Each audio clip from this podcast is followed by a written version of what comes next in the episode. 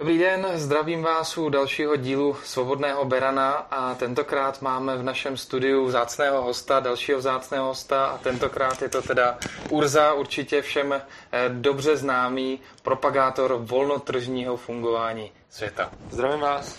Představil jsem vás dobře. Jo, představil, představil mě. Před chvilkou jsme si potykali, ještě si na to musím zvyknout. Eh, takže možná na začátku eh, já si myslím, že spoustu lidí teď prožívá tu současnou situaci jako velice zapáleně, eh, přemýšlí o tom, jakým způsobem stát přistupuje k řešení té současné situace. A my si dneska budeme bavit o zdravotnictví, budeme se bavit obecně, jak by to mohlo fungovat eh, bez státu, jak by to mohlo fungovat na těch volnotržních principech. Ale na úvod eh, co ta současná situace, co se třeba děje v rámci toho našeho státu, špatně, co by vyloženě určitě dobře zafungovalo, kdyby se do toho stát nepouštěl. Takový úplně jakoby nejzajímavější věci nebo nejzásadnější zásahy, které tomu moc nepomáhají. Pro mě asi nejzásadnější věc, i když je to lehce obecnější, než že bych řekl, teď je zavřený obchod a malo obchod je a, velko, a, a, a supermarket není. Což samozřejmě taky jsou problémy, ale pro mě ta asi úplně nejzásadnější věc na tom je, že to řešení, který hledá stát z principu, je nařízený plošně a globálně místo toho, aby bylo řešení šito na míru prostě jednotlivým, jednotlivým skupinám lidí. Eh, to co, to, to, co si obecně myslím, je, že posoudit, i kdybychom měli všichni všechny kompletní informace o koronaviru, jeho nebezpečnosti a, a prostě všem, a kdybychom všichni všechno fakt věděli, tak i tak, když potom máme nějaký rizika a nějaký způsoby, jak se proti tomu viru chránit, tak Tohle je rozhodnutí, který podle mě je čistě individuální. Kdybyste vzal dva lidi a řekl jim prostě, hele, můžete mít jednoprocentní šanci, že umřete prostě v následujícím roce, když se nebudete chránit a budete si žít svoje životy, jak chcete, a nebo můžete mít eh, jako šanci, že pře, jako zvýšit šanci, že přežijete za cenu toho, že omezíte kvalitu svého života na, na nějakou dobu, na půl roku, na rok, na několik měsíců.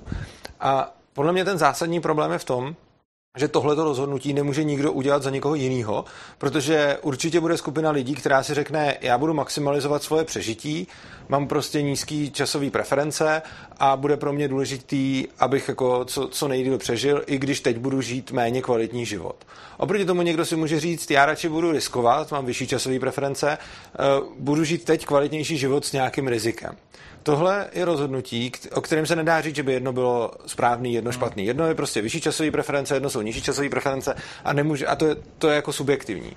A vidím principiální problém v tom, že stát to všechno rozhoduje za, za všechny lidi, že prostě všem lidem řekne, jestli pro ně má být teda důležitější jako ochrana zdraví a potom jakým způsobem a nebo jestli pro ně má být jako prioritnější to, aby zvyšovali kvalitu života a nepodřizovali se nějakým, nějakým zákazům.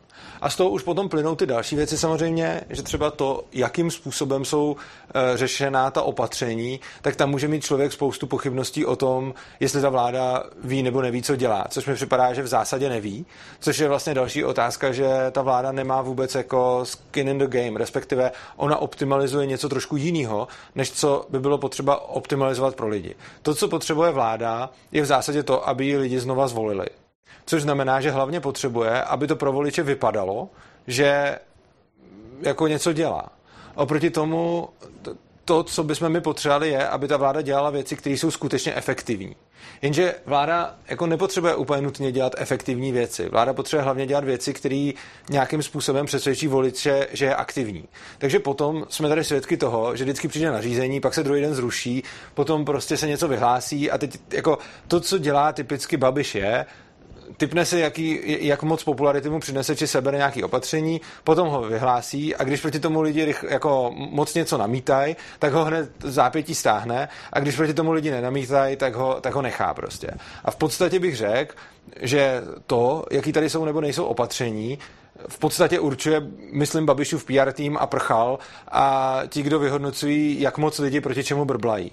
A potom prostě přichází i s úplně jinýma koninama typu jako dvě roušky, aby nám následně výrobci prostě řekli, že dvě roušky vlastně chrání méně než jedna, protože jsou pak víc odchlíplí od obličeje a podobně. Ale je to prostě zase, Babiš ukáže, aby něco jako dělal a když by ho za to lidi takhle neskritizovali, tak klidně chodíme do teďka ve dvou rouškách. Ale když zrovna proti tomuhle tomu opatření se zvedla, zvedla jako vlna kritiky, plus ještě se dostalo do mediálního prostoru to, že sami výrobci roušek říkají, že tohle není to, co bychom měli dělat, no tak potom ve výsledku se to teda zrušilo. Ale prostě podobných kravin je tady jako celá řada a jenom když proti něm lidi tolik nebrblají, tak se, tak se prostě nechají projít. Takže jako obávám se, že vláda především rozhoduje a on, on je to jako její racionální chování. Podle toho nenaštvat voliče, ale ne úplně podle toho udělat něco fakt efektivního. Je to trošičku uh, určitě pomáhá ty věci si představovat, když se bavíme o Babišovi a o těch nám všem známých jménech. Nicméně dá se předpokládat, že kdyby byl v té pozici někdo jiný, tak velmi racionálně bude přistupovat k tomu řešení velmi podobně, byť prostě ano. třeba ne tak extrémně, eh, že by, se, že by nám to prostě připadalo, že místo, místo toho efektu hledá nějaký prospěch, co se týče preferencí. No tak čistě z hlediska teorie her výherní strategie v demokracii je populismus. Což znamená, že čím víc jste populista, tím víc máte šanci jako vyhrát eh, vyhrát volby, zapůsobit na voliče a získat v demokracii moc. To je vlastnost toho systému a proto taky máme teď u moci toho, komu se povedla vlastně jako jako komu se poved jako marketingový jako masterpiece, což je prchal Babiš. A kdyby tam byl někdo jiný, tak samozřejmě záleží na tom, jako z koho se vybírá, ale pravděpodobně by to byl zase člověk, který nějakým způsobem dokázal zapůsobit na voliče, přesvědčit je a nějaké jako zpracovat, což potom se projevuje i v tom, co dělá. Ty lidi, to, co umějí, je získávat voličský hlasy. Ty lidi umějí pracovat s preferencemi, ty lidi umějí pracovat s veřejným míněním. Ale nejsou to jako krizoví manažeři ve smyslu, že by uměli zvládat epidemii. To není a ani nikdy neměla být jejich uh, to, to prostě neměla být jejich role, podle toho oni nebyli vybraní. My nemáme v čele, jako demokracie, jakožto systém, ne, nedělá to, že by do čela státu dosadil ty lidi, kteří jsou nejmoudřejší, nebo nejchytřejší, nebo nejvzdělanější, nebo eh, nejlepší manažeři, nebo, eh, nebo nejlepší prostě zvládači epidemii a podobně. Prostě tohle kritérium není to, ve kterém se v demokracii vybírá. To kritérium, ve kterém se v demokracii vybírá, je to, jak dobře ten člověk umí zapůsobit na voliče, bez ohledu na to, jestli na ně zapůsobí tím, že pro ně doopravdy něco udělá, nebo jestli jenom přesvědčí, že pro ně něco dělá tohle je vlastně v demokracii irrelevantní. Ten člověk se dostane k moci, pokud si voliči myslí, že něco dělá. Takže to, co on to, co teď ten, kdo bude ve vládě, a teď je to zrovna Babiš, ale on kdokoliv jiný, tak vlastně ideální racionální chování takového člověka je přesvědčit voliče, že pro ně něco dělá, ani ne tak pro ně něco skutečně dělat, někdy i taky, pokud se to náhodou kreje, ale to, co on maximalizuje, je veřejné mínění a ne ústup pandemie, byť ty dvě věci se nějakým způsobem překrývají, ale není to to samý. Vzpomeneš si na nějakou konkrétní věc, eh, kdy se vláda skutečně tvářila, že něco velmi dělá, ale reálně vlastně oddalovala cestu k tomu řešení? Nějaký konkrétní zásah, který tady eh, provedla za poslední v podstatě rok, který pro ty lidi vypadal tak a teď nás jako chránějí, protože nevím co, zakázali, aby si kdokoliv mohl koupit respirátor a tím vlastně prodloužili tu cestu těch lidí k tomu respirátoru. No mně přijde, že je to jako téměř všechno. Třeba tohle, co se říkal s respirátorem, určitě je pravda. A je fakt, že zastropování cen, já jsem o tom udělal spoustu videí, jako vysvětloval jsem to eh, na sociálních sítích, psal jsem o tom texty, prostě to si můžou všichni přečíst. Eh, jako zastropování cen je přesně to, co vždycky v každé ekonomice způsobí jako neefektivní distribuci to, toho, čeho cena byla zastropovaná. Tohle to je něco, co prostě známe z ekonomie už jako dávno, vědí to ekonomové už strašně dlouhou dobu, přesto vždycky vládci to z nějakého důvodu, oni to vědí asi taky, ale prostě přesně ne, neoptimalizují to, aby bylo dobře ale optimalizují to, aby se zavděčili lidem, což často znamenalo to, že prostě různě vždycky ve válečných stavech a podobně se zastropovali celým potravin, což potom vždycky jako způsobilo nějaký jako negativní dopady, i když to vypadá jako dobrý krok, prostě lidi nemají co jíst, tak musíme zlevnit potraviny, ale ono to neudělá to, že by všichni najednou měli co jíst, jenom to udělá to, že ty potraviny, které tam jsou, se distribuují blbě a jich tam potom ve výsledku míň. Což se s rouškama stalo vlastně to samý. V momentě, kdy se, nebo respirátorama, nebo prostě jakýmkoliv jako zdravotnickým vybavením, když se zastropuje cena, tak vždycky dojde k tomu, že za prvý se to hůř rozdistribuje, protože to daleko spíš lidi nakoupí za tu nižší cenu, když je to za vyšší cenu, tak si musí víc šetřit a za druhý je potom mnohem menší motivace na to, aby přicházely další, uh, další tyhle ty věci na trh. To je jako samozřejmě, to, to, to si v podstatě naznačil. Ale ono, skoro všechno, co ta vláda dělá, je nějakým způsobem, uh, nějakým způsobem jako více či méně jako děláno v prismatu tohoto. Jako když se podíváme na takový ten úplně jako nejkřiklavější případ, který můžu uvést, tak to jsou jako volby. Že?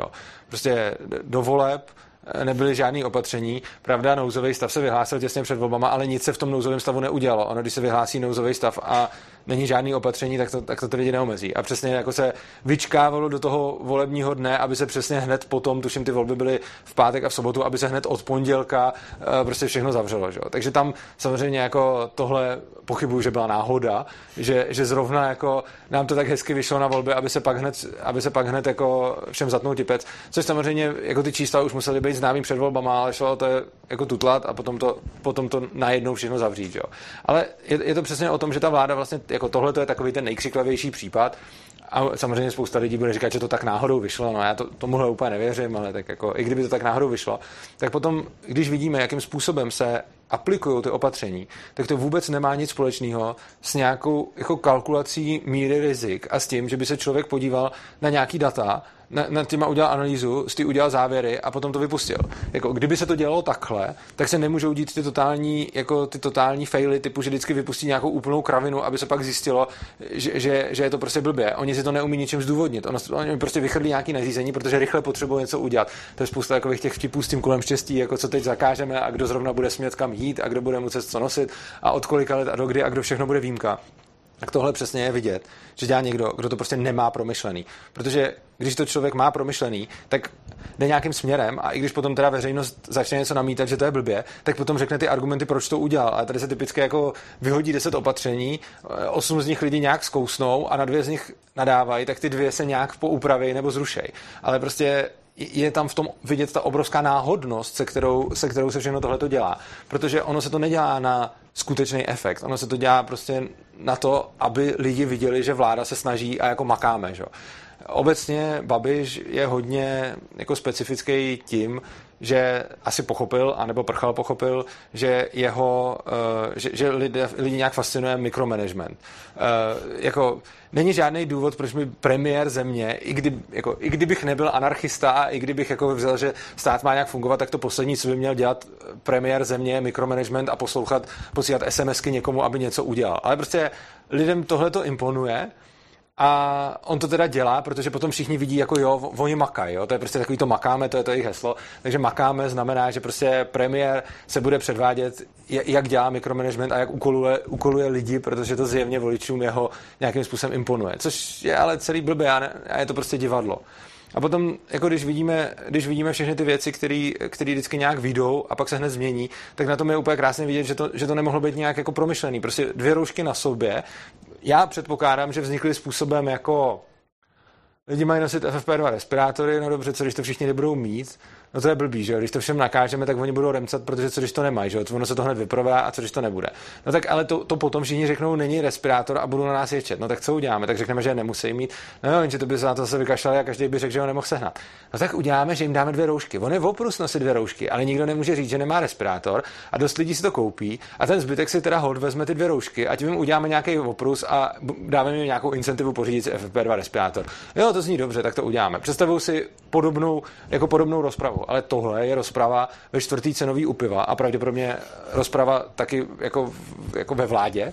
A, ale potom se právě zjistilo, že když se udělají jako nějaký testy na, na a to, když dáte na tu, když dáte na tu figurínu prostě ty, dva, eh, ty, ty dvě roušky chirurgické, tak ono tím, že jsou tam dvě, tak se nějak zvětší ty, tak se nějak zvětší ty jako díry po stranách kvůli tomu materiálu, z jakého to je. A potom ve výsledku eh, to chrání ještě méně než jedna. Jo? A tohle to je něco, co prostě pak se řeklo, jako, že na to byla studie a že ji vláda blbě interpretovala a podobně. A jako tam je vidět, že vláda má obrovský budget, má strašné množství lidí a stejně dělá jako faily, který nedělá celá spousta mnohem jako menších, menších jako podniků. Takže když se potom podívám na to, jak lec, jaká soukromá firma prostě funguje, když má řešit nějakou krizi, tak to vykazuje mnohem lepší znaky, než jak funguje vláda. A podle mě ten důvod ale není v tom, že by ty lidi v té vládě byli neschopný, nebo že by, eh, nebo že by prostě jako na to neměli zdroje. Teď oni mají strašně moc zdrojů. Tam jde o to, že oni prostě optimalizují jiný veličiny než ty, který tvrdí, že optimalizují a jejich jako cílem prostě je vyhrát volby, to je primární cíl a zbrzdit pandemii je sekundární cíl, protože on, on je to taky jako podpůrný cíl k tomu vyhrání voleb. Ale prostě, když bude jako vládce stát mezi tím, jestli na jedné straně vyhraje volby a rozšíří se víc pandemie, anebo skrotí pandemii a prohraje volby, no tak racionální volba podle teorie her v demokracii je prostě jít vyhrát volby. A samozřejmě, kdyby někdo byl teda jako jo, že by mu na těch lidech záleželo, tak by tam na tom postu asi nebyl, tak by se třeba mohl rozhodnout jinak, ale prostě třeba zrovna Babiš není ten, který by jako mu na lidech tak záleželo, že by radši ohrozil svoje volební výsledky. A nemyslím si, že jenom Babiš. Myslím, jako když se dívám na ty politiky, tak tam mezi nimi nevidím skoro nikoho, kdo by si dobrovolně vybral to, že radši pomůže lidem, než aby ztratil hlasy. A ono se prostě nějak tak v demokracii jako předpokládá, že pomoc lidem je to samý, jako získat hlasy, hlasy protože ty lidi je přece volí, ale tyhle ty dvě věci jsou prostě dvě rozdílné. Takže dá se předpokládat, že na začátku října, těsně před eh, tím, kdy proběhly ty volby, tak možná vláda disponovala nějakýma informacemi o tom, že lidi prostě rozvolňovat nechtějí a jenom díky tomu se nerozvolňovalo před volbama. Naopak, kdyby v tom průzkumu vyšlo, že lidi ve větší míře chtějí prostě všechno zavřít a tvrdý lockdown, tak bychom ten tvrdý lockdown měli už dávno před volbama, pokud by to mělo podporu ve veřejném Já se domnívám, že ano. Samozřejmě je, to, samozřejmě je to moje domněnka, já to nemůžu vidět, já tam s nimi neseděl, ale je pravda, že nálada v té společnosti, eh, jako na jaře byla taková hodně, ta semkneme se, spolu to zvládneme a podobně, kdy ty lidi vlastně nevěděli taky, jaký přesně jim hrozí rizika. O tom viru bylo hrozně málo informací a nebylo jasný, jak vlastně je to nebezpečný, co, co reálně lidem hrozí a co můžou očekávat. Lidi se obecně báli, nevěděli, co můžou čekat, takže byli hodně, uh, jako hodně nakloněný tomu řešení, že se, že se prostě něco uzavře navíc. Když to netrvalo tak dlouho a byli předtím jako společensky vyžití a všechno, tak to nebyl jako takový problém. Potom, když to několik měsíců teda bylo zavřený, tak lidi už to začalo štvát, pak ty čísla ukázaly, že se to může rozvolnit, tak se rozvolnilo, pak si teda lidi, lidi užili to léto, ale to poslední, co chtěli po tom, co na jaře bylo zavřeno a všechno v pytli a spousta z nich na to eh, doplatila ekonomicky, tak potom si užili to léto, tak potom létě nebyla ve společnosti jako moc mm, vůle k, eh, jako k omezování se. A já si myslím, že, toho, že, že tohle toho přesně, jako, že tohle toho přesně využili, že tohle toho přesně prostě využili marketéři jako vlády, kdy, jako těch vládních stran, eh, kdy prostě se, kdy to zavřeli celý až po volbách, protože jako, já to samozřejmě nemůžu vědět, ale jako, byla by obrovská náhoda, kdyby to zrovna náhodou bylo tak, že, že najednou po volbách se začalo informovat o obrovských číslech a uzavření, když to už muselo být vidět předtím, že, že ty čísla rostou, respektive oni rostly, akorát z nějakého důvodu se s tím prostě nic nedělalo a potom najednou po volbách se všechno zavřelo. To, to, to podle mě náhoda úplně není. Asi není náhoda, že zrovna v den vyhlášení voleb 10. 10. byla první velká tiskovka, jak ty nemocnice jsou na tom špatně a No, no jasně, no, to, to, to, přesně tak, to se, to se musí tak jako připravit. Stejně jako, ona je to kolikrát pravda, prostě jako teď ty nemocnice jsou na tom hrozně třeba, jo, to, to, já vůbec jako nepopírám, jako já rozhodně netvrdím, jako že, že se to neděje, nebo že to není problém, nebo že to není hrozba, prostě teď reálně jako umírají lidi, teď reálně prostě v nemocnici se musí vybírat, kdo, kdo dostane péči a kdo nedostane. To, jako tohle je všechno pravda, to, to, to nijak nerozporu. Na druhou stranu to, to nic nemění na tom, že cílem vlády podle mě je prostě vyhrát volby a ne, ne aby umíralo mý lidí. Když jsme se bavili o těch plošných opatřeních, které vlastně neumožňují lidem si rozhodnout, jakou cestu půjdou, jestli to riziko podstoupí trošku větší, tak eh, já jsem si v tu chvíli vybavil, když jsem měl semka do studia, tak jsem viděl paní, co docela daleko ode mě přecházela mimo přechod. Já jsem zrovna v tu chvíli přechod eh, přejížděl, viděl jsem, že úplně bez problému přešla. To je možná taková v podstatě podobná situace, kdy asi každý ví, že přes přechod je to o nějaký procento bezpečnější, ale když vidí, že zrovna nic nejede a na přechodu, i já to tak dělám, na přechodu bych vlastně mohl to auto víc omezit, tak já si sám vyberu, že půjdu radši mimo přechod, ale aspoň nebudu tu dopravu nějak komplikovat, protože prostě proč bych, proč bych zdržoval sebe i ostatní. No samozřejmě, to je podobný jako, jako prostě když vidím, že nejede auto a mám červenou na přechodu a můžu zmáčknout tlačítko, abych si tam vyvolal zelenou a jim vyvolal červenou, tak je to, tak je to úplně zbytečný krok, protože když vidím, že tam nic není, tak proč bych mačkal tlačítko a házel tam červenou těm dalším autům, kdy, když můžu přejít. Jo? Ale jako to, tohle je, je, spousta věcí, kdy prostě jsou nějak nastavený, nějak nastavený pravidla prostě a potom je na člověku, jak moc se který z nich kdy rozhodne dodržovat či, či nedodržovat. Přičemž uh, jde o to, že Potom samozřejmě záleží, kdo ty, kdo ty pravidla nastoluje. Jakože když mám někde soukromý podnik a ten má nějaký pravidla, tak tam samozřejmě je věc každého člověka, jestli do toho podniku půjde nebo nepůjde a těma pravidlama se bude nebo ne, nebude potom řídit. Ale tohle je podle mě úplně jiný případ, kdy vlastně tohle to není nějaký soukromý podnik. Tohle to je, že vlastně stát nařídí všem lidem, jak mají nebo nemají žít svoje životy a, nastav, a vlastně za ně volí míru rizika, kterou oni si mají v životě zvolit.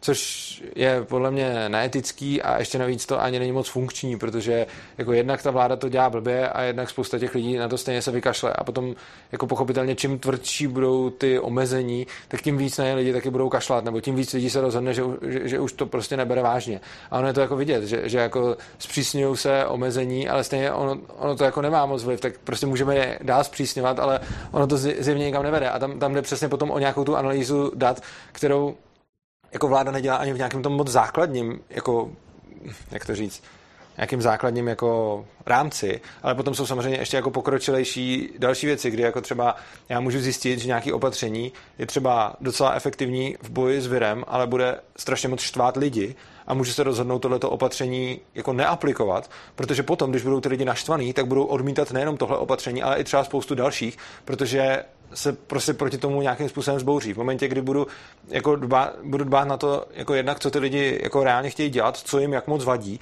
a zároveň co jak moc uh, jako skutečně brání šíření toho viru, tak můžu potom najít nějaký takový opatření, které jsou jako optimální cena výkon. Jenomže tohle nikdo teď vůbec neřeší. Jakože tady se stěží řeší jako i jenom ta výkonová stránka. Prostě nikdo doteď mi neřekl, jak je to s tím zavíráním škol prostě. Jako nikdo neudělal, jako zavírají se školy, já nemám nic proti, jako já, já strašně moc kritizuju jako český státní školství, takže jako jsem ten poslední, kdo by plakal na to, že jsou zavřené školy. Podle mě jako je to kolikrát i, uh, kolikrát i méně škodlivý, než když jsou ty školy otevřené. Na druhou stranu jsou zavřené školy z důvodu, že má někdo pocit, že se tam hodně šíří virus. Neexistuje proto nic. Neexistuje proto žádný podklad. Prostě existuje, jako furt se ohání nějakou studii ze, ze Švédska, kde se naopak ukazuje, jako, že, že je to naopak, že se tam prakticky nikdo nenakazil. A ne, ne, není žádná studie pro Českou republiku, která by ukazovala, jak vlastně jsou školy bezpečný nebo nebezpečný místo. Ale jsou zavřený, protože někdo předpokládá, že jsou nebezpečný. Tohle je jako, že, že, že se prostě můžu podívat a prostě mít z věcí různý pocit, a pocitově mi přijde, že ve škole se to určitě budu šířit, bude šířit, tak to zavřu. Že? Stejně tak jako zavírání malou obchodu nebo vůbec to, co, to, co udělají s úřadama. Prostě jako to, co se stalo na úřadech, je, že se omezila pracovní doba úřadů, takže, takže se tam jako víc potkávají lidi. Jo? Obecně tohleto nebo zavírání různých jako nedělí a podobně. Protože čím více toho zavře, tím více potká lidí v tom zbytku. Tohle nikdo, jako jsou dvě skupiny lidí, kteří se o tom hádají. Jedni říkají tohle. Když to zavřete, tak se víc lidí potká v tom zbytku. A druhý říkají, ne, když to zavřete, tak celkově snížíte mobilitu těch lidí. Žádná z těch stran proto nemá žádný data, ale zejména vláda proto nemá žádný data. Já jsem nikdy neviděl, že by někoho umlčeli stylem a já to já hodně sleduju prostě jako diskuze kolem toho a podobně, že by někdo jim řekl, hele, jako zavíráte to a pak se vám ty lidi jako zcuknou do, do toho zbylého otevřeného času a oni na to řeknou, ne, ne, ne, tím se omezí mobilita lidí. Kde k tomu je jakýkoliv podklad? Není prostě. Tohle nikdo nevyhodnocuje, nikdo to neví. Nikdo neví, jak jsou rizikové školy, nikdo neví, jak jsou rizikové obchody, nikdo neví, jak jsou rizikové maloobchody, nikdo neví, jak jsou rizikové obchodáky a jakože neexistuje na to nic uceleného. Prostě občas jsem tam něco, ale jako víceméně třeba u těch škol se to neví jako vůbec. No a potom na druhou stranu, a to už se, to, o tom se už ani v nemluví, že by se mohlo řešit, je, že ještě každý to opatření má nějakou svoji jako cenu. Že prostě, jak my vůbec víme, jak jsou efektivní roušky? Nevíme, jak jsou efektivní roušky, protože tak nějak tušíme, že asi ně, něco budou dělat, ale nevíme, jak moc. A potom, na druhé straně, už vůbec nikdo neřeší, jak moc který omezení jako trápí lidi. A Myslím si, že jako racionální přístup, eh, racionální přístup jako hypotetického racionálního státu, což je podle mě jako mýtus, by byl, že by teda zjistil, jaký opatření má jaký efekt, jaký opatření má jakou cenu a zvolil by nějakou kombinaci takových, které mají optimální cena výkon. Další možnost, kterou můžou dělat, je, máme tady spoustu zemí se spoustou různých přístupů. To, co lze dělat, je prostě těžit všechny ty data a, a koukat se. Jako to, to, je tak velký statistický soubor už, jako už máme jako do, dostatek zemí a dostatek různých jako eh, dostatek různých jako velice podobných situací, které se liší v nějakém parametru. Tak prostě sledovat tohle podle, podle těch jako rozdílných parametrů je fakt něco, co se dá dělat a co se prakticky neděje, protože nikdy ten argument jako nezazní. Prostě nikdo nepřijde s tím, že by řekl, hele, teď jsme se rozhodli, že teda roušky budete nosit, ale můžete eh, chodit v noci ven, protože tady vidím, že prostě v Kalifornii měli tohle a vedle prostě měli tohle a, a v Německu měli tohle a v Rakousku měli tohle a z toho výsledku plyne, že vlastně jako nošení roušek je důležitý, ale zavření na noc je vlastně trošku irrelevantní. Prostě kdyby někdo přišel s něčím takovým, bylo by to fajn, ale nic takového se neděje prostě. No možná by tomu pomohlo i to, kdyby se nechalo rozhodování trošičku decentralizovaně, ano.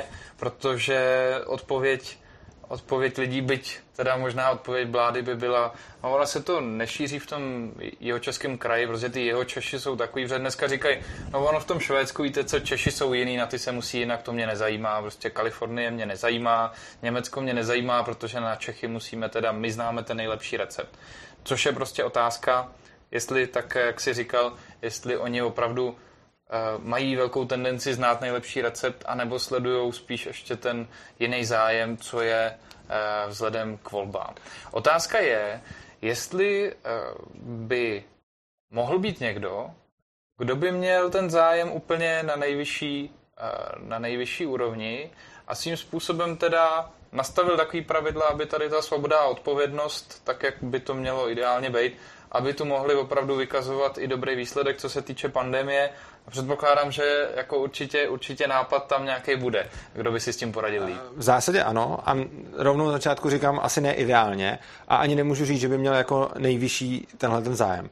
Uh, hodně těžko se dá najít jako někdo, u koho budeme jako dopředu vědět, že jeho jako nejvyšší zájem bude zrovna jako zdraví lidí. Jo. To, to, to, je spíš náhoda, že by to byl nějaký člověk, který by byl natolik jako, eh, jako morálně a eticky jako postavený, že by jako upřednostnil to, že bude dělat jako teda pro ty ostatní. A to s tím bych úplně nepočítal. Někoho, Nicméně, kdo má hodně propojený ten zájem ano, přesně se tak, svým ano. vlastním. Víc propojený zájem se svým vlastním by měli skutečný volnotržní pojišťovny Eh, který by eh, nefungovaly jako současné pojišťovny. Tohle je důležitá věc, kterou bych, eh, kterou bych jako rád ještě vysvětlil. Vysvětluju to ve spoust, spoustě svých přednášek, vlastně v kanálu Svobodného přístavu na YouTube je o tom spousta videí, ale vysvětlím to ve zkratce tady.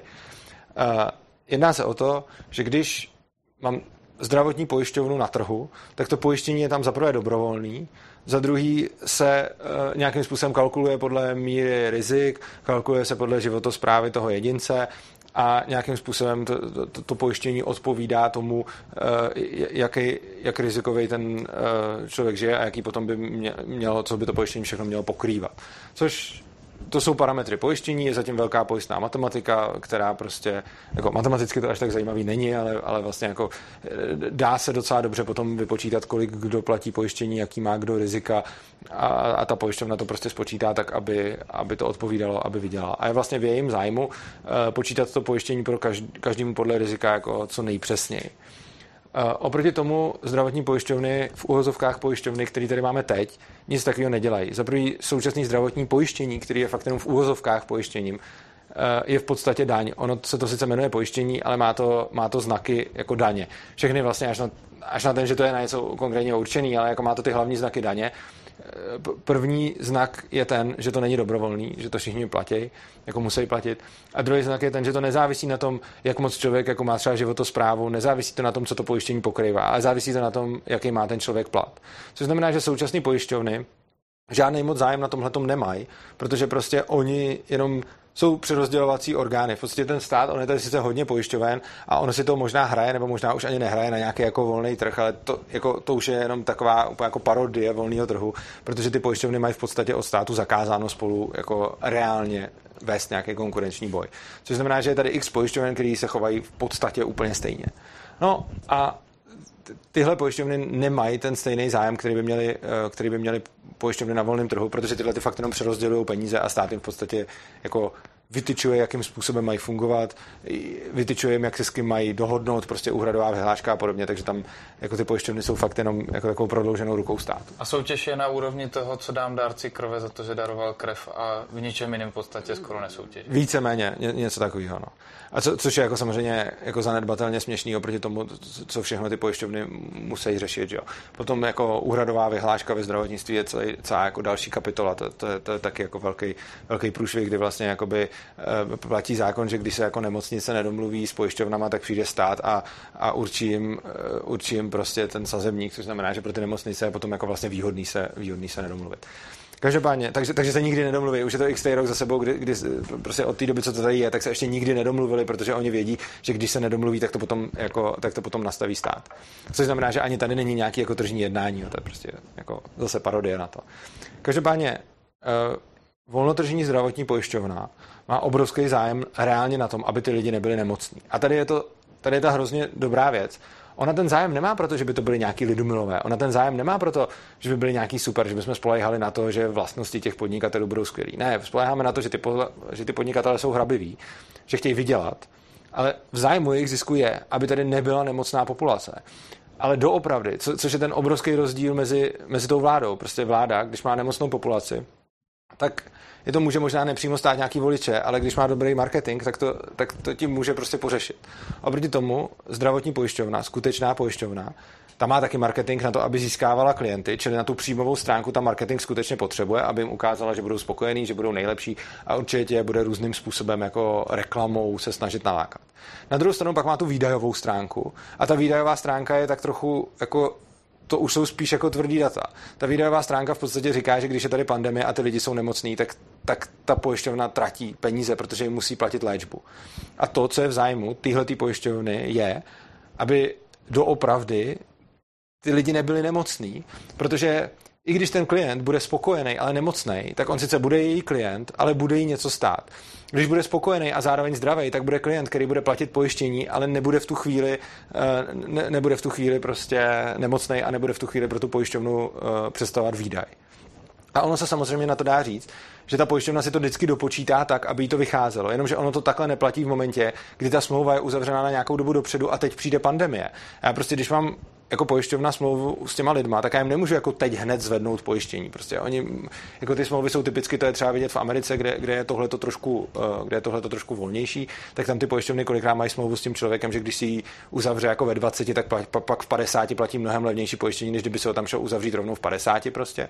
Což znamená, že ty, eh, že ty smlouvy jsou dlouhodobí a nejde jí prostě jen tak z ničeho nic zvednout. Takže prostě ta pojišťovna má nějaký klienty a teď nutně potřebuje, aby ty klienti zůstali fakt zdraví. Ne, aby je opila rohlíkem, ale aby zůstali zdraví, protože to jí stojí méně peněz. Takže tahle ta pojišťovna potom bude mít jako enormní, a to budou jako velké korporace, které budou mít enormní zájem na tom, aby ty lidi nebyli nemocní. Protože když ty lidi jsou nemocní, tak je to bude stát peníze. A tyhle ty korporace potom sice taky musí nějakým způsobem maximalizovat své PR, dělat si dobrou reklamu a podobně. Ale krom toho musí tlačit na svoje klienty takovým způsobem, aby oni se chovali tak, aby neonemocnili. Což je něco, co můžou zakotvit do té smlouvy, na základě čeho jim tu smlouvu pak můžou rušit, na základě čeho jim pak můžou eh, odmítnout platit nějaké plnění, nebo jim můžou naopak zvyšovat tu, tu pojistku a podobně. A podobně, jako když vidíme, současné pojišťovny, které jsou tržní. Jo? My tady máme spoustu tržních pojišťoven. Když se podíváme na, eh, prostě, když si nechám pojistit prostě dům, když si nechám pojistit jako spoustu jako věcí, tak ta, ta pojišťovna se fakt snaží o to, mi napočítat tu pojistku tak, aby na tom neprodělala, což znamená, že fakt řeší moje reální rizika a potom, když jí žádám o plnění, tak se kouká, jak jsem k tomu došel a jestli jsem náhodou neudělal pojistný podvod. A na tohle to oni tam mají lidi, kteří prostě řeší, jestli to nebyl pojistný podvod, anebo jestli jsem splnil všechny své povinnosti, ke kterým jsem se ve smlouvě zavázal. Protože když nesplnil, tak ta pojišťovna potom najednou buď nemusí platit, nebo mi může zvýšit eh, jako další pojistku a podobně. A prostě tam potom nastává ten moment, kdy ta volnotržní pojišťovna může na ty svoje klienty eh, jako po nich něco chtít. Třeba, aby nosili roušky, nebo aby, já nevím, zůstávali po 21. Eh, hodině doma, nebo já nevím, cokoliv. Jenže u té pojišťovny by na rozdíl od vlády záleželo na tom, co má skutečně smysl.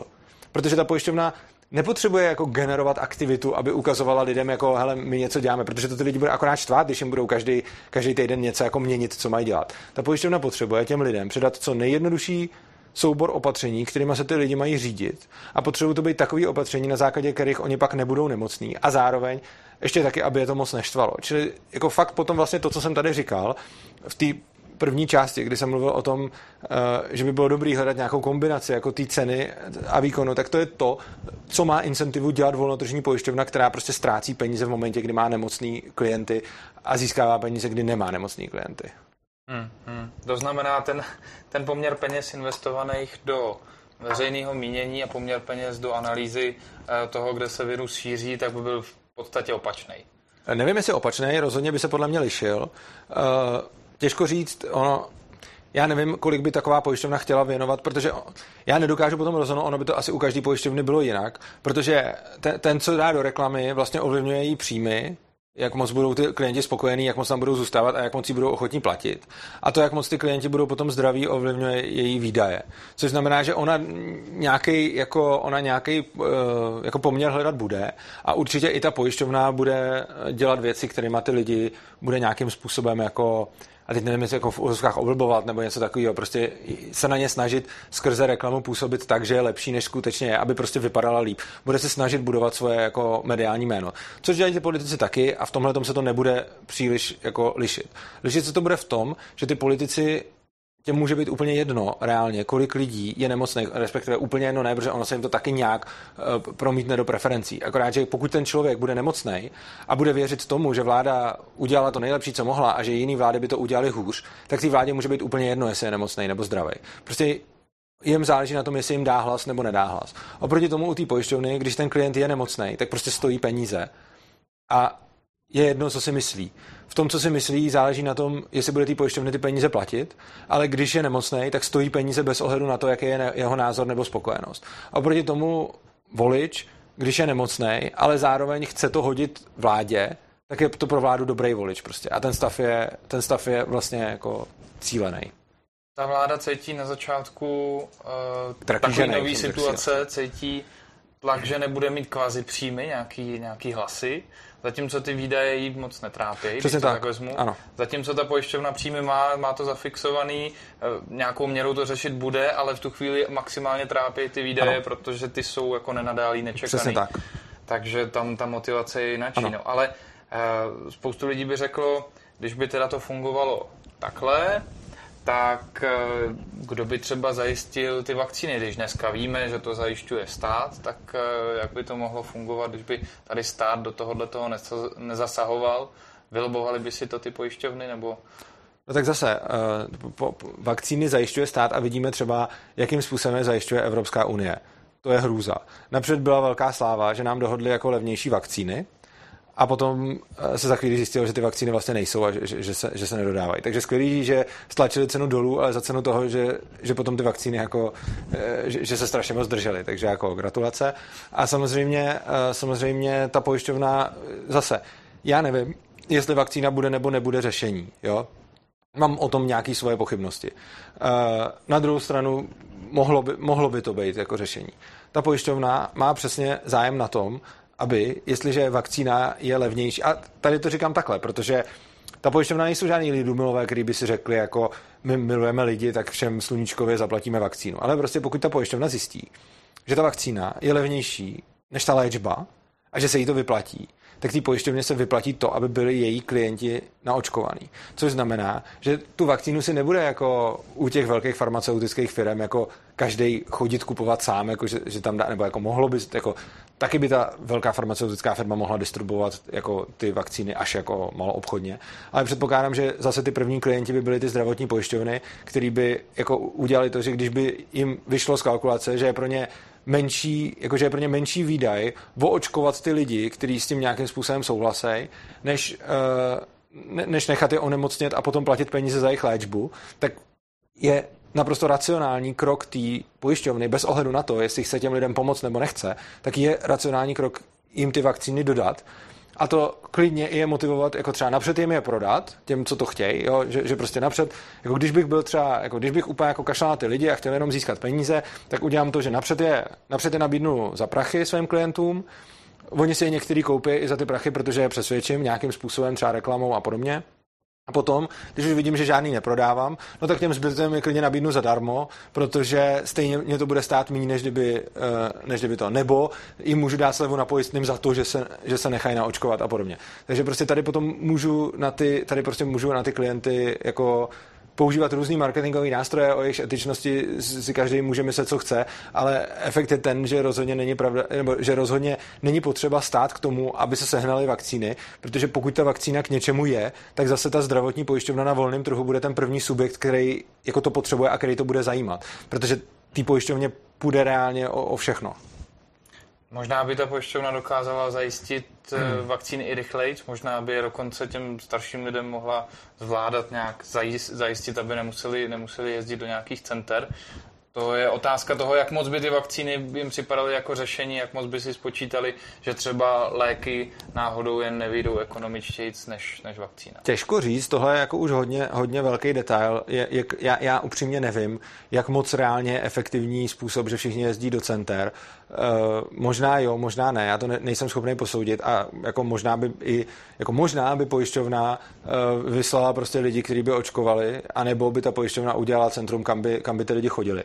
Oni by si udělali nějakou analýzu, co je nakonec výjde což zase do té analýzy by zahrnulo jednak to, že samozřejmě rozvážet ty vakcíny je dražší, ale na druhou stranu uh, zase v tom centru se ty lidi od sebe můžou různě nakazit. Jakože i když oni pak dostanou tu vakcínu a ona za první nemá 100% účinnost a za druhý po té první dávce by už se třeba nějak mohli nakazit, a což by zejména u těch eh, rizikových skupin mohlo eh, potom znamenat zase jako výdaj pro tu pojišťovnu. Takže ona by si musela jako nějak skalkulovat, co jí vyjde jak. A samozřejmě v té kalkulaci by mohla udělat i nějakou chybu. Eh, různý pojišťovny by se k tomu mohly jako, jako přistupovat různě. Nicméně je tam celkem jasná ta incentiva, že oni chtějí, aby neměli nemocný pacienty, což prostě u vlády tahle ta incentiva přímo není. Respektive může tam být jako lidsky, jakože třeba nějaký člověk může chtít, aby ta pandemie skončila, ale jako není to jeho incentiva z hlediska té funkce, zatímco u té pojišťovny ano. Řekli jsme si, že v podstatě i ta pojišťovna sama, když by si to spočítala, zřejmě by měla zájem větší, by dokázala lidi, svoje zákazníky ochránit líp proti koronaviru v současné situaci. A co třeba ty lidi, kteří dneska si stěžují, že eh, se nedostanou v nemocnici na řadu, že po čtvrté se jim odkládá nějaká operace, amputace nohy, nebo eh, můj, můj vlastně bratranec říká, mě vyskakuje koleno, musím nosit těžké věci a pokud s tím budu ještě delší dobu chodit, možná budu mrzák už prostě ve 40, zatímco eh, já si tady platím prostě 10 let nějaký pojištění, což je zdravotní daň, nemám žádnou smlouvu, že by mi musela být poskytnutá zdravotní péče, že by se mi někdo musel na to koleno postarat, eh, prostě vazy zaplatit něco. A tohle to by taky bylo vyřešené. No tohle je vlastně důsledek socialismu v praxi, který v tom zdravotnictví máme. Máme tady zdravotnictví, který všichni musí nějak platit, nějak se na tom podílet podle klíče, vlastně podle příjmu a potom všichni mají teoreticky dostávat stejnou péči. Což je jako teorie, v praxi to potom, v praxi to potom taky tak není, ale důvod, proč to nefunguje, je úplně stejný, proč socialisticky nefunguje prakticky nic. A socialistický zdravotnictví nebude fungovat o nic líp než socialistický prostě stavebnictví a, a prostě potraviny a, a všechno. Prostě to prostě to nefunguje. Což znamená, že dneska je to tak, že prostě je zase něco centralizovaně nařízeno, všichni mají mít nějakou službu, teď se tam samozřejmě prioritizuje, protože, uh, protože uh, jako ty kapacity jsou jako překročený. Na druhou stranu ten obrovský problém je neuvěřitelný plejtvání, ke kterému v tom, ke kterému v tom zdravotnictví dochází. Což znamená, že tam, kde je socialismus, což je český zdravotnictví, tam se plejtvá a plejtvá se spoustou různých způsobů. Já můžu říct jeden třeba příklad. U mě ve studiu Svobodného přístavu byl host Vít Samek, toho možná diváci budou znát. Je to docela takový známý záchranář, který dřív prostě uh, jezdil jako s, právě s těma sanitkama a podobně. A on prostě pozoroval, že to, co se děje, je, že spousta lidí potřebuje se prostě dostat do nemocnice, ale potřebuje se dostat do nemocnice tak, že by je tam v podstatě dostali jako taxík, ale ne, nejsou schopní tam třeba dojít, jako, že by se tam dostali úplně sami, ale prostě potřebují tam dovoz. No a pak tady máme vozidla rychlé záchranné služby, které jsou strašně drahé, jsou strašně vybavený a jsou v nich všechny ty doktoři s těma resuscitačníma sadama a podobně. A to, co se reálně děje, je, že kolikrát je lidem blbě, oni si zavolají, oni si zavolají do nemocnice a oni jim tam pošlou tuhle tu sanitku. Tuhle tu převybavenou sanitku, kterou většina z těch lidí, kteří volají, vůbec nepotřebují. Ale ta nemocnice nemá nic jiného a navíc pojišťovna, jako ještě navíc je to udělané v pojišťovně tak, že oni dostanou víc peněz, když, když takhle zaplejtvají. Takže když prostě jako někomu se udělá blbě a má pocit, že potřebuje dovést do nemocnice, ale je jasný, že tam není potřeba jako resuscitační tým, že není jako pořezaný, že nestrácí krev, prostě mu jenom nějak blbě. Tak v tuhle tu chvíli se z hlediska, jako, z hlediska peněz té nemocnici vyplatí tam poslat tu plně vybavenou uh, záchranku, protože za to od pojišťovny dostane ve výsledku víc peněz, než kdyby tam poslali nějaký auto, který by to takhle normálně řešilo. A to je jako jeden z mnoha příkladů toho plejtvání. Ale jako to plítvání v tom zdravotnictví úplně všude, že prostě když není tam spojená ta cena s tím, s tou vzácností prostě, ale plejtvá se těma zdroje, prostě ty zdroje se určují tak, jak koho napadne, tak potom samozřejmě jako není reflektováno to, jak moc je který ten zdroj vzácnej a ve výsledku se potom jako se vším plejtvá. Plejtvá se s časem doktorů, plejtvá se s časem sester, prostě není to, není to dělaný efektivně. A je hrozně zajímavý, že, že potom vlastně vidíme, že, že třeba se řekne, kapitalistický zdravotnictví by bylo hrozný, protože by někdo mohl umřít, protože neměl peníze na lékařskou péči. No, to je otázka, ale i kdyby tomu tak bylo, tak nikdo neřeší to, že v socialistickém zdravotnictví spousta lidí umírá proto, že se tam plejtvá zdroje a že prostě ty zdroje nejsou, protože se to takhle jenom nepojmenuje. Prostě to, že někdo, že, že se na CT čeká strašně dlouhá fronta, rozhodně znamená to, že u x lidí to bude mít rozdíl mezi tím, jestli přežijou nebo nepřežijou, protože kdyby, když mají prostě nádor a jde tam o dny nebo týdny, tak prostě když je zařadí na CT, aby tam prostě měsíc, dva čekali, než se na dostane, tak se ten měsíc, dva se ten nádor ze stavu, můžeme to ještě léčit, může dostat do stavu, už to nemůžeme léčit. A to je zase jako další příklad. A tady se neřekne prostě, protože nejsou peníze, tak ten člověk umřel. Tady se řeknou prostě umřel, protože už měl neoperatil, protože ten nádor už se nedal operovat. Ale nikdo už neřeší to, že se na to přišlo pozdě proto, že tady máme právě to socialistické zdravotnictví, který údajně má chránit lidi před tím, aby eh, vlastně nějakým způsobem jako umírali, protože na to nemají peníze. Já bych tady udělal možná ještě jako takovou vsuvku. Zrovna dneska jsem měl ve svém studiu Romana Šmuclera, který tam mluvil o americkém zdravotnictví, takže tenhle ten pořad vyjde za, za pár týdnů, takže se, se, na to můžou jako diváci podívat, aby viděli potom, eh, vlastně on strašně podrobně mluví o tom, jak se liší to, to socialistické zdravotnictví od toho kapitalistického prostě. Tak to, to určitě necháme se překvapit. Já typu, že tam do toho budou zasazení i třeba rodinní příslušníci, který takovou tu uh, neúplně odbornou péči mají motivaci dělat nejenom z toho důvodu, že by je to finančně něco stálo, ale že k tomu člověku mají reálně vztah. Ano. Zatímco cizí babička je prostě Samozřejmě. někdo, o koho, se, o koho se postarám z menší péči než moje Tak ta protekce v, tý, v tom zdravotní, jako v každém socialismu vždycky začnou fungovat ty protekce. Ono je to logický, protože ten systém takhle nastavuje ty incentivy. Což znamená, že potom jako, i když ten doktor nemusí být přímo jako úplatný, jako může a nemusí být, protože spoustě lidí jako by bylo jako uh, prostě proti srsti jako vzít si úplatek a, a někoho na základě toho prioritizovat, i když třeba z hlediska zdravotního stavu by měli prioritizovat někoho jiného. Tak ale to, to je jako jedna věc, ale pochybuju, že nějaká většina doktorů jako to vydrží přesně, když tam bude někdo, koho mají fakt rádi. Takže prostě, když, když potom ten doktor uvidí, že je tam fronta na to CT a že prostě tu rakovinu může mít jeho člověk, který ho miluje, no tak ho samozřejmě jako upřednostní. Takže je, je to klasický jako ten systém těch známostí a to, to je jasný, to je popsaný úplně všude, to už jako rakouský ekonomové vlastně jako popisovali Mises, Hayek a podobně, jak funguje socialismus a to, jako, to, to se od toho ničím neliší. To zdravotnictví je prostě hardcore socialistický a i když se můžeme tvářit, že prostě tady máme nějaký pojišťovny a můžeme se tvářit třeba, že nějak ne, tak jako když se na to podíváme z hlediska čistě ekonomie, tak prostě v českém zdravotnictví vládne socialismus. To, jako to je, a, a má to všechny ty jeho, jeho vlastnosti, který, který ten socialismus měl. Jako když se podíváme pak vlastně před rok 89, tak tam jsme viděli jakým způsobem eh, ten stát fungoval ve spoustě jako jiných odvětví a teď prostě ty odvětví, které jsme v státu sebrali, začaly fungovat líp a tyhle včetně zdravotnictví prostě fungují tak, jak fungují a ani nemůžou jinak, dokud, dokud ten systém bude nastavený takhle, protože ty lidi nebudou motivovaní to dělat jinak a ani nebudou mít možnost to dělat jinak. Eh, když si vezmeme stav rok zpátky, eh, lidi se mohli děsit, že přijde to, co bylo v Bergámu, tak kdy to nepřišlo, dneska to tu v podstatě máme. To znamená, že je skutečně nedostatek lůžek, nebo možná ještě víc nedostatek toho personálu, který hmm. by ty lůžka obstarával. Ono obojí. Obojí, obojí. E, I co se týče jako těch, těch přístrojů, které jsou na určitý průběhy opravdu nutný. Mm-hmm.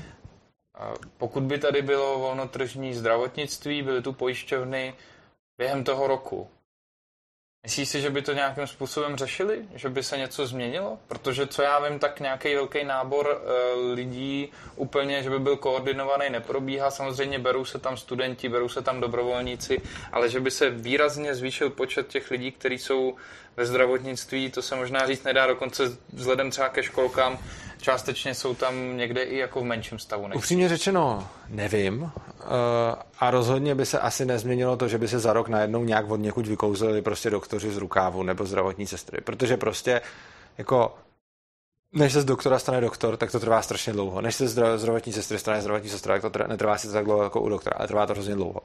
Takže prostě trh by, jako trh není všemocný, nevyřeší se jako každý problém tím, že by tady byl trh. To prostě, a, a nevykouzlí se za rok prostě najednou dvakrát tolik doktorů, když se třeba. To, to není možný, protože se, se nikdo nedokáže jako tohleto, jako prostě se stát doktorem, protože na to potřebuje nějaký skill set, který prostě nemá. A za ten rok ho nemá šanci získat. Na druhou stranu, co by se třeba nedělo, by se nedělo pravděpodobně to, že by se někde postavila nějaká nemocnice a pak by se zjistilo, že do ní není personál, tak by se zase zrušila.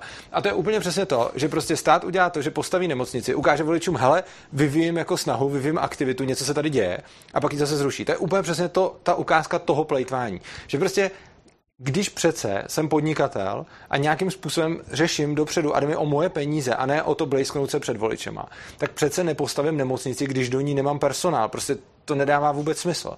To, co tady klidně udělala vláda, byla, že postavili jako provizorní nemocnici a potom zjistili, že do té nemocnice nemají koho dát, tak ji zase zrušili. A tohle je vůbec absurdní, že se to dělo. A je to zase další ukázka státního plýtvání. Tam zase zahučila spousta práce, času, materiálu a všeho, co by mohlo být využito jinak. Což je vlastně další jako otázka. Ne, neznásobili bychom tady počet doktorů.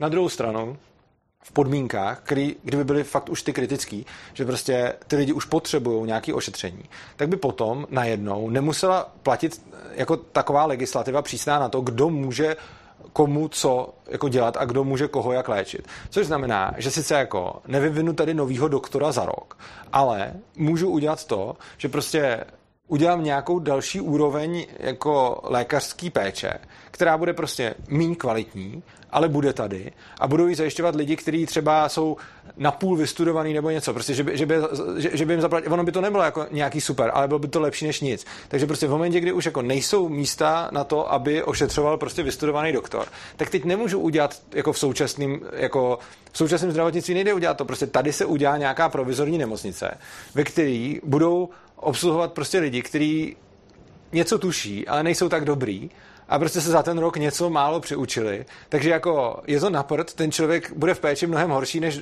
než jako skutečného doktora, ale bude stejně v péči lepší než žádný. Jenže nic takového se tady nemůže udělat, protože se nesmí přiznat, že vlastně jako se říká, lůžka nejsou, personál není, ale nesmí se stejně přiznat za žádnou cenu, že by tady byly teda různé kvality péče. Takže to, na koho nemáme tu kvalitu péče, kterou jsme si stanovili, že musíme mít, tak mu radši nedáme péči žádnou a nějak to ošulíme, protože my nemůžeme říct jako kašleme na vás, zůstanete na ulici. Ten doktor jim prostě řekne, nepřesuneme ho sem. Jo? A ono to vypadá, že to prostě bylo jako, a ono, ono to kolikrát je z kapacitního důvodu ho tam prostě nepřesune a nechá ho prostě bez toho, aby se o něj kdokoliv postaral, protože je politicky neprůchozí říct, došly zdroje a je potřeba vyrobit aspoň nějaký zdroje lepší než žádný, takže tady bychom měli najednou dvě kategorie občanů, což by bylo taky hrozně nepřípustný. Když by jedna dostávala jako plnou lékařskou pomoc a druhá by dostávala pomoc od nedostudovaných mediků, nedostudovaných sester, který by jako stejně zvládli asi líp, než když ten člověk prostě zůstane na pospas. A prostě tohle je něco, co je prostě jenom proto, že tady máme nějaký jako,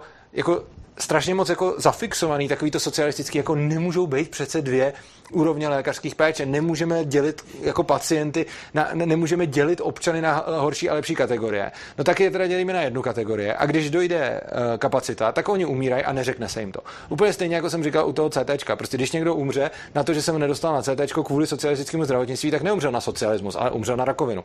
A tady prostě umře na covid nebo na cokoliv jiného, pro, a ne na to, že prostě nebyla na něj péče, protože a stejně se to ale dělo. Stejně, no, dělo. Eh, stejně jsou ty dvě kategorie. Kategorie toho, kdo má doktora, který ho má rád. Ano, a nesmí se to říct. Který, prostě to, a nesmí se to říct. Nesmí se to říct. Dvě kategorie tu jsou, jenom se o nich Ano, nemluví. musí se říct, že to je špatně prostě. Každý politik musí říct, tohle je špatně.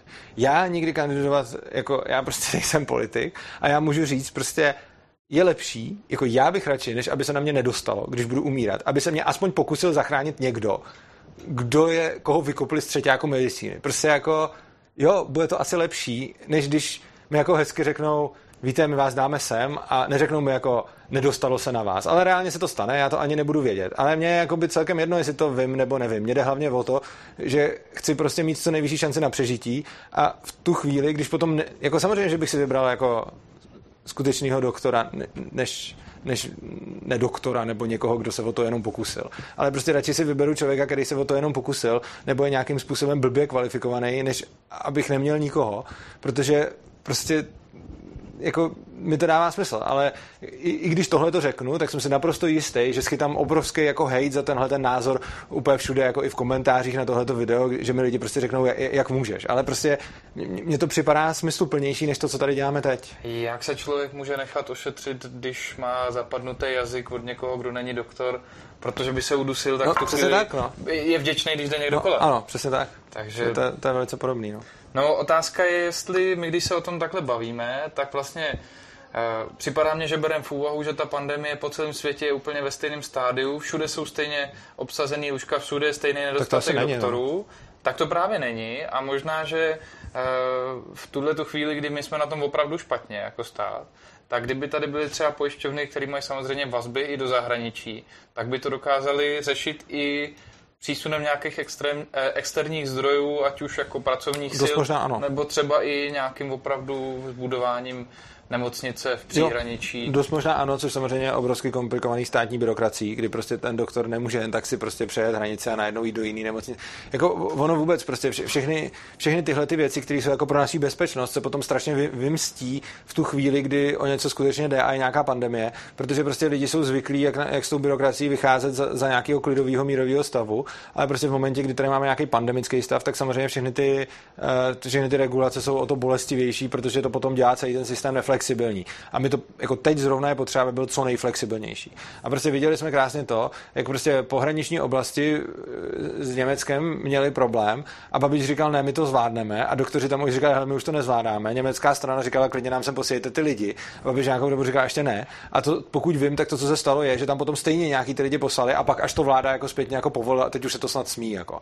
Ale prostě byla doba, kdy vláda říkala, nebudeme, nebudeme využívat nabídky jako bavoráků, který nabídli, že budou, eh, že budou přijímat jako eh, český pacienty, tak vláda řekla, prostě tohle to nebudete dělat. Co jsem já čet, nevím, jestli je to pravda, ale četl jsem to někde na nějakým jako spravodajským serveru typu i dnes novinky, takže jako kvalita pochybná, ale zase možná to tak bylo, že prostě někdo už dřív, než to vláda povolila, tak tam ty sanitky začaly prostě jako posílat, že se prostě nějak domluvili mezi sebou a nějak to udělali. Ne, nevím, jestli to je, ale, ale jako líbilo by se mi takovýhle řešení. A potom se to stejně jako zpětně, nebo nevím, jestli zpětně, ale rozhodně potom už se to teda jako povolilo. A není mi vůbec jasný, proč to trvalo tak dlouho, když už jako vlastně v Čechách hlásili nemocnice, máme stop stav, už nemáme kapacity, německý nemocnice říkali, máme volný lůžka a já jsem poslouchal na českém rozhlase nějakého politika, který říkal, musíme ukázat českému národu, že mohou věřit našemu zdravotnictví a proto tedy říkáme ne na německou nabídku. Jako, to, to, to, tak absurdní, že prostě, to, to, ale to je přesně to, že tomu politikovi jde o, o to PR a tý vláda, jako proč by to vláda jako ne, nesvolila? No proto, že tím ukazuje celý, jako celý České republice svoje selhání. A prostě když vláda řekne, posílejte jako sanitky do Německa, no tak třeba přežije víc lidí, ale ukáže se, že vláda to nebyla schopná zajistit. A vláda daleko víc potřebuje říkat, my jsme to zajistili a že tam umře pár lidí, kteří mohli zachránit v Německu, to je moc nezajímá. Protože pro ně jsou důležitější jako jejich volební, jako jejich volební potenciál, než Zajímalo by to pojišťovny, když by někdo umřel, protože když vlastně člověk umře a ideálně pro, dalo by se říct, velmi cynicky pro tu pojišťovnu bez toho, aby mu musela hradit jakoukoliv péči, tak nebylo by to pro ní lepší? Uh, mohlo a nemuselo, to, to by vlastně záleželo podle toho, jakou by s tím člověkem měla smlouvu. Takže ta, tam by asi hodně záviselo na smlouvě. Samozřejmě mohla by být napsaná smlouva, nebo mohla by nastat situace, která vzhledem k té smlouvě uh, bude vypadat takhle. Otázka je, jaký by to potom mělo dopad na marketing té pojišťovny, uh, který musí být jako dlouhodobý a který ne, nestačí na jedno volební období. A ono, kdyby se potom ukázalo, že nějaká, jako, že nějaká pojišťovna funguje, jako třeba když se podíváme do té Ameriky, tak tam se děje fakt to, že ty pojišťovny se snaží lanařit svoje klienty už když jsou jako mladí a potom je na nízký pojistný jako drží u sebe v tom smyslu, že oni jim nabídnou potom třeba v 50 letech, kdyby se ten člověk měl nějak pojistit, tak by ho to stálo X, ale ta pojišťovna ho, zapla- ho pojistí za polovinu té částky, pokud už tam byl pojištěný prostě od 30, jako třeba. Což je samozřejmě vyplatí ty pojišťovny a vyplatí se to do nějaký míry i tomu klientovi, protože vlastně to, to riziko rozprostře z toho mladého věku, kdy tu pojišťovnu tolik nestojí do toho staršího věku. A ta pojišťovna takového klienta prostě nějakým způsobem jako potřebuje. A to poslední, co potřebuje, je, aby se stalo, že prostě pár pojišťoven se bude fakt snažit ty klienty jako zachraňovat a potom pár pojišťoven se bude snažit jako nechávat je umírat na to, aby to potom nemuseli platit. A to je, to je přesně jako, ta pojišťovna to stejně nemůže udělat v momentě, kdy jsou jako, kdy jsou, hm, jak to říct, jako volné kapacity v nemocnici, protože to by rozhodně ta smlouva nepokrývala. Ale určitě by se do té smlouvy, nebo do nějaký té smlouvy by se možná dalo schovat něco takového, jako nemocnice neměla kapacitu a tak prostě ne, nebylo co dělat. Na druhou stranu když potom bude pojišťovna, která se bude snažit tohleto řešit a druhá, která se tohleto bude snažit jako neřešit, tak se stanou dvě věci. Za první nějaký investigativní novinář by o tom mohl začít reportovat a za druhý, uh, ta druhá pojišťovna by mohla vyvinout docela dobrou aktivitu na to, aby na tenhle ten rozdíl na trhu ukázala. Já když to vezmu na úplně jiný trh, ve kterém se vyznám výrazně líp, když se třeba podíváme na hardwareové peněženky na kryptoměny, tak je peněženka Ledger a je peněženka Trezor. A v Ledgeru mají nějaký oddělení, který se stále snaží hackovat Trezor a po, pos, poskytovat o tom informace jako veřejnosti, protože ukazuje jako chyby konkurence. A tohle je něco, co vlastně není důvod, proč by ta pojišťovna nemohla dělat to samý. Prostě když ta jedna pojišťovna se bude snažit nechat lidi jako přežít a druhá pojišťovna udělá v důsledku nějaký jakoby liknavosti ty lidi začnou umírat, tak v zájmu té pojišťovny, která tohle to neudělá, je tohle to co nejvíc zveřejnit a co nejvíc tu konkurenci očernit. Takže jako neříkám, že to stoprocentní, že, že, by jako rozhodně potom, když dojdou jako zdroje, tak lidi budou umírat. To jsem říkal na začátku, prostě trh není ideální a neza, nevyřeší všechny problémy světa. To prostě jako nic nevyřeší všechny problémy světa. Ani trh, ani socialismus. Ale ten socialismus jich mnohem víc vyrobí. Jako. Takže když si člověk představí šmejdy, co prodávají hrnce, tak eh, v našem kontextu Tescoma se bude snažit dělat PR, že něco takového nedělá a není řešení zestánit trh s hrncema.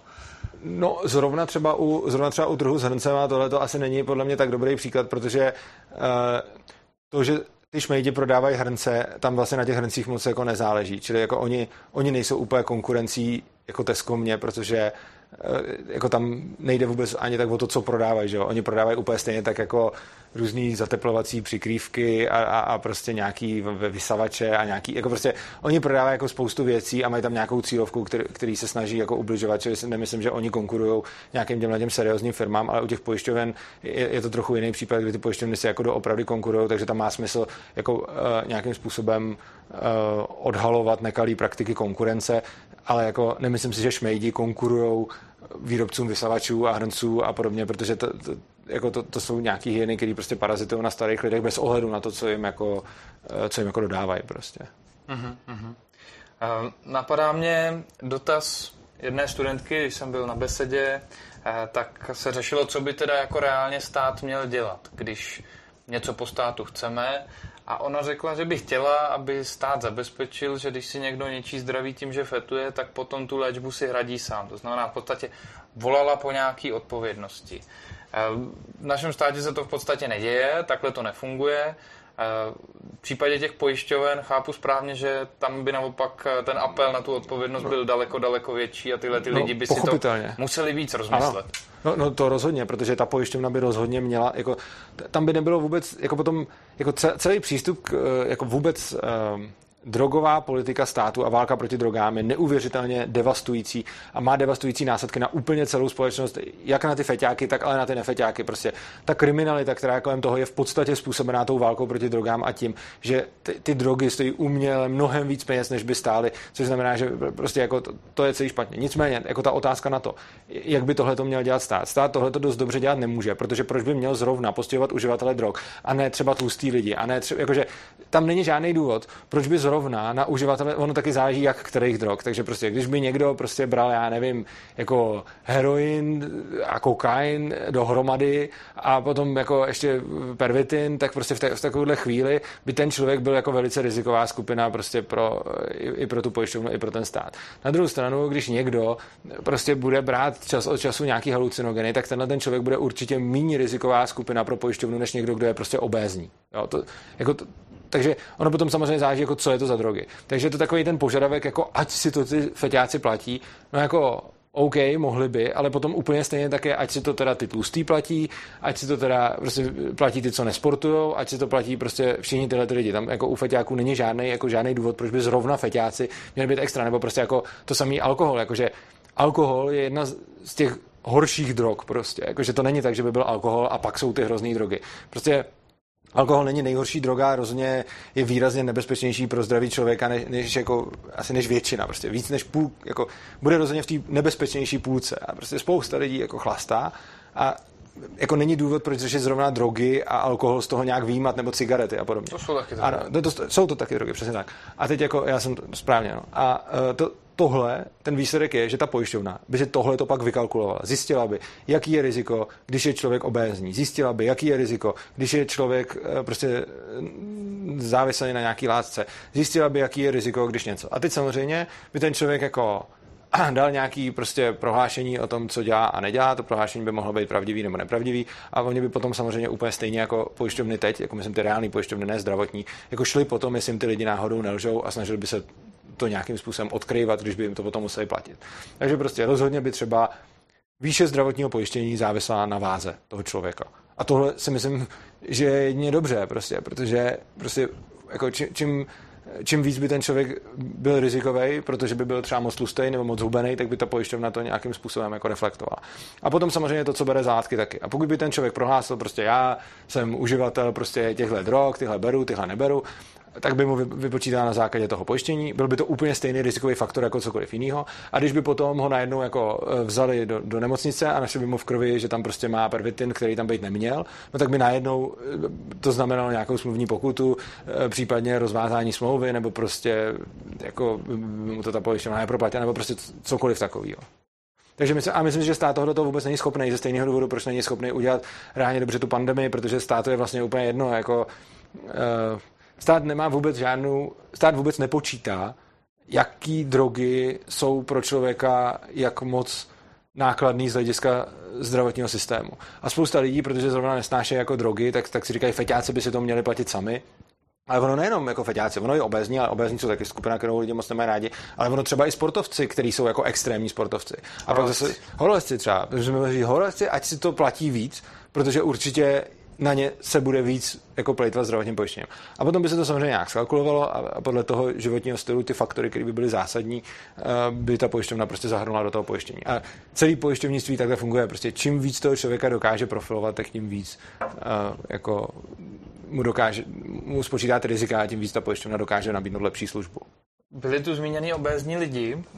Určitě existuje řada lidí, který, a tohle to je takový jakoby Možná nejzákeřnější dotaz. Teďka určitě řada lidí, který prostě mají nějakou vadu mm-hmm. a pro tu pojišťovnu jsou to neperspektivní klienti a jsou obézní z důvodu toho, že prostě se nějak narodili, mají horší spalování, opravdu od mládí. Ne, ne že by si to přivodili sami tím, že jako vůbec nic no. nedělají a jedějí a pijou a tak dále. Takže eh, jak by bylo o ně postaráno? No, o ně by bylo postaráno podle míry rizika, takže pokud ten člověk je rizikovější, i když je obézní, protože za to jako nemůže, prostě co jako může být, tak stejně on je pro tu pojišťovnu nakonec rizikovější. Ale prostě já nevím, proč je tohle zrovna takový problém, když všichni lidi se rodí s různýma vlastnostmi, s různýma předpokladama a prostě někdo se narodí mentálně retardovaný, někdo se narodí geniální, někdo se narodí prostě vysoký, někdo se narodí malý, někdo se narodí postižený. Prostě lidi se rodí s různýma jako aspektama a mají pak podle toho jako různou, různou kvalitu života. A někdo má prostě jako větší tendenci třeba tlousnout a někdo má menší tendenci tlousnout. Každopádně uh, jako to ovlivňuje život toho člověka ve spoustě aspektů, kde to bereme jako OK. A taky nebudeme jako říkat, uh, když máme prostě, já nevím, někde konkurs na herce, na který se lidi mají koukat, takže je tam nějaký požadavek na to, aby třeba byli hezký, tak prostě v takovéhle chvíli bychom mohli říct, no tak tam zaradíme všechny ty hezký, ale k tomu ještě všechny obézní, který ale to, za to nemůžou, protože by měli dostat stejnou příležitost. Prostě to, to, to, to si myslím, že jako nejde udělat rovnost. Prostě lidi si, lidi si nejsou rovní, nikdy nebyli. A samozřejmě potom eh, ty nepojistitelné skupiny jdou taky řešit. Jako na, na to existuje, to, to vlastně eh, nazvala moje manželka vlastně eh, pojištění proti nepojistitelnosti. Že vlastně, když, když je rodič, tak může s pojišťovnou, jako není žádný, jako teďkon, je důvod, proč se to neděje, protože teď se to žádný pojišťovně nevyplatí, protože stát stejně pojistí nakonec každýho. A když bychom byli ve volnotržním prostředí, kde prostě některý lidi budou mít jako nějaký těžký nemoci třeba nebo něco, kvůli čemu by byly nepojištitelný a už se to zjistí prostě v mládí. Jakože už u toho dítěte člověk vidí, že prostě je s ním něco a že teda bude mnohem dražší jeho zdravotní péče, než, než kdyby s ním nebylo něco. No tak v, to, v tom případě může už ten rodič, ale jako je to úplně stejná pojistná matematika, by mohla ta pojišťovna nabídnout prostě, hele, pojďte svoje ještě nenarozený a ještě třeba nepočatý dítě, zvyšte si trochu svou pojistku a my na základě toho vám potom pojistíme dítě, ať bude jakýkoliv prostě. A tohle je samozřejmě zase, jako když by o to bylo zájem mezi lidma, což by podle mě mohl být, jako teďko není, protože k tomu není důvod, protože ten člověk každý dostane pojištění. Ale úplně stejně tak by mohlo být jako, hele, rodiče, my vám nabízíme, že když si připlatíte ke své pojistce prostě jako dvě stovky měsíčně, tak vám pak tak vám slibujeme, že vám na celý život pojistíme vaše dítě, ať tam bude cokoliv. A prostě jediný, co tak oni si spočítají, jaký je riziko na to, že by museli pojišťovat lidi, kteří mají cokoliv a kolik lidí by asi tak uzavřelo tu smlouvu a pak zjistí, jestli to bude za stovku, za dvě nebo za tři, ale není důvod, proč by to neexistovalo, protože ta pojistná matematika vždycky ukáže cenu, za kterou by se tohle dalo dělat. Což znamená, že i jakoby ty nepojistitelní lidi se dají pojistit. Ale samozřejmě jako ne, nevyvarujeme se úplně tomu, že, že tam bude potom, jako, že některý lidi mají lepší předpoklady a někteří mají horší předpoklady a samozřejmě člověk, který se narodí s větší předpokladem být obézní, tak bude pravděpodobně méně zdravý jako v životě. A taky bude za to víc platit. Ale to, to prostě vidíme i dneska. Prostě někomu se narodí dítě, který je úplně bezproblémový a někomu se narodí dítě, který má prostě ADHD a, a je jako nějaký, tak toho rodiče to potom stojí mnohem víc, nejenom peněz, ale i času a všeho. A prostě jako ne, nebudeme nikdy žít v bezpečném světě s rovností. Prostě vždycky všechno má nějaký rizika. Možná, možná, že by nakonec eh, to, co zaznělo s tím pojišťováním dětí předtím, než se narodějí, možná, že by to mohlo mít potom efekt i třeba na snížení té smlouvy pro ty rodiče, když by měli víc rodičů zasmluvněných s tou stejnou. Jo, Samozřejmě, napadá ano. mě prostě takový ty rodinný balíčky, přiveď klienta, Jasně, přiveď dalšího ano. a vlna solidarity by nebyla taková, ano. že lidi sbírají víčka na někoho, ale že řeknou, hele, tak on má těžký osud, tak se spolu s ním půjdeme pojištit, přejdeme do jiné pojišťovny. Tohle by mohlo být, to mě nenapadlo, ale mohla by vlastně takhle dělat ta pojišťovna reklamu, že prostě by mohla dělat reklamu, že by z toho mohla udělat takový ten společenský, jak, jak se nosí třeba ty stužky eh, a tyhle, tyhle ty věci, jako že lidi na něco přispěli, tak můžu říct, hele, buďte našima klientama, budete platit měsíčně prostě o stovku navíc, ale uděláte tím jako dobrou věc. Je zase otázka, kolik procent společnosti by na to slyšela, ale to by právě ty marketéři jako určitě rádi zjistili. No, tak to, to mě napadlo až teďka, když jo, jako je, je to. Říkal jsem si, tyjo, tak možná by se zvýšila plodnost. Je, je to možný. No, tak asi už mě nenapadá nic, okay. co bych jako mohl brát, že snad nebylo zodpovězený, nebo možná ještě jsou nějaký dotazy, které já jsem třeba nedal a když obecně probíhají debaty o zdravotnictví, tak padají, tak eh, No já jestli můžu, ale nevím, ano. jestli klidně, klidně mi můžeš říct, že ne, protože mm-hmm. se to netýká tématu, ale mám na tebe dotaz a myslím, že by zajímal i další lidi a týká se jako svobodných, ale mm-hmm. můžeme to klidně vynechat. No tak můžeme. Dobře. Jestli, mě... jestli na nás koukají lidi, doufám, jo. že to dokoukali, tak... No mě, eh, prosím tě, já jsem svobodný volil od doby, co jsem mohl volit, furt. A teď, když jste se vlastně spojili s Trikolorou, tak pro mě je to problém, že vás volit asi už nebudu. A chtěl bych se zeptat na to, jak jestli to fakt tak jako bude, jestli už se to nějak nezmění. A potom, jestli doopravdy máte natolik společný jako program zrovna s Trikolorou, která mně osobně přijde jako hrozně nesvobodná strana v tomhle smyslu.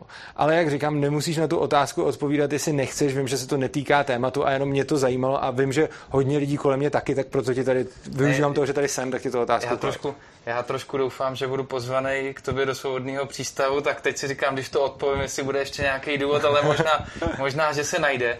No, já si myslím, že prostě z té nabídky, která tu teďka je na trhu, tak k ním máme jednoznačně nejblíž, co se týče opravdu rozšiřování té aktuální svobody, nebo minimálně uh, minimálně zachování té současné.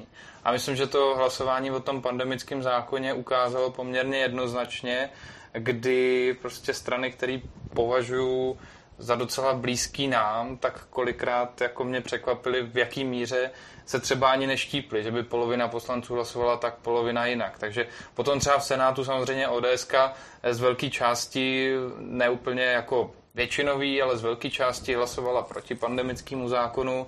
Tam prostě jsem to taky očekával, že trošičku ti, ti ODSáci, kteří vyrostli na devadesátkách, budou mít větší vztah k těm svobodám, ale v současnosti si myslím, že opravdu co se týče i apelu na snižování daní a z toho v podstatě ta moc státu je jako jasná. Jo. Čím víc bude mít peněz, tím víc může zasahovat do života lidí. Myslím si, kdyby se snížily daně, tak prostě stát se může jít houpat a všem by se nám tu žilo mnohem, mnohem, mnohem líp. No. Jako díky za to odpověď. Mě to, mě to vlastně trošku mrzí, protože jsem doufal, že, že váš program je vlastně od Trikolory více odlišný. Respektive mně Trikolora přijde jako strana, která je hodně nesvobodná a u vás jsem doufal, že to tak není, ale vlastně mě mrzí i od tebe slyšet, že vaše programy jsou vlastně podobné.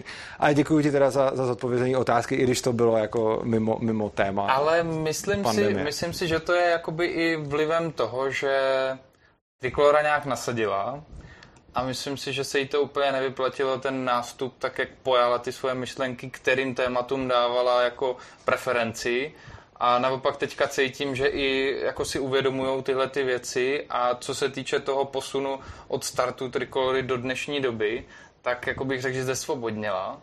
A myslím, že prostě marketingově to možná ze začátku dávalo nějaký dojem, to, co bylo prezentované, tak mohlo prostě působit nějak jinak.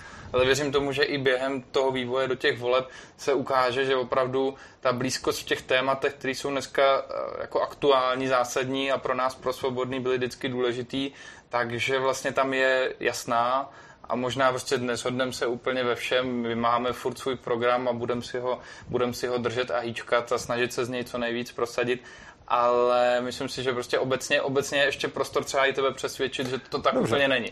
Já že na to budu jako koukat. ta prezentace byla nějaká. Okay. Já se na to budu koukat, budu koukat, jestli Trikolora ze Svobodní. Uh, moc tomu nevěřím, naposledy jsem od nich slyšel ty potravinový, potravinovou soběstačnost, ale třeba jestli, jestli Trikolora ze Svobodní, tak ještě teda bych jako uvidím, no, ale jako přijde mi, moc tomu nevěřím, tak... No. Tak musí, musíme se snažit být všichni vidět v tom světle, který, který je který je blízký svobodným a fakt si myslím, že třeba potravinové kvóty byly hned to první, co jsme si vyříkali, jakože tohle fakt ne. Jo, okay. jsme, jsme si vědomí, že to je nějaký skleník, eh, že to není skleník, že nemůžeme hnedka prostě všechno dělat ideálně, ale jako řešení potravinovými kvótama je hodně, Dobře. hodně vzdálený od ideálu. Okay. Tak jo. Tak, tak jo, tak díky moc. Já děkuji za, že... za pozvání a děkuji všem divákům za pozornost.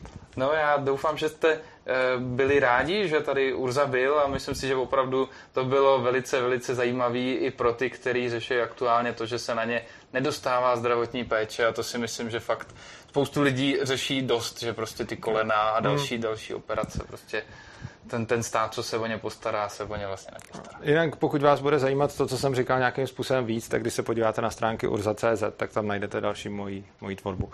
Takže já vám děkuji a užijte se života, mějte se krásně. Děkujeme a zase někdy u Svobodného Berana. Na stranu.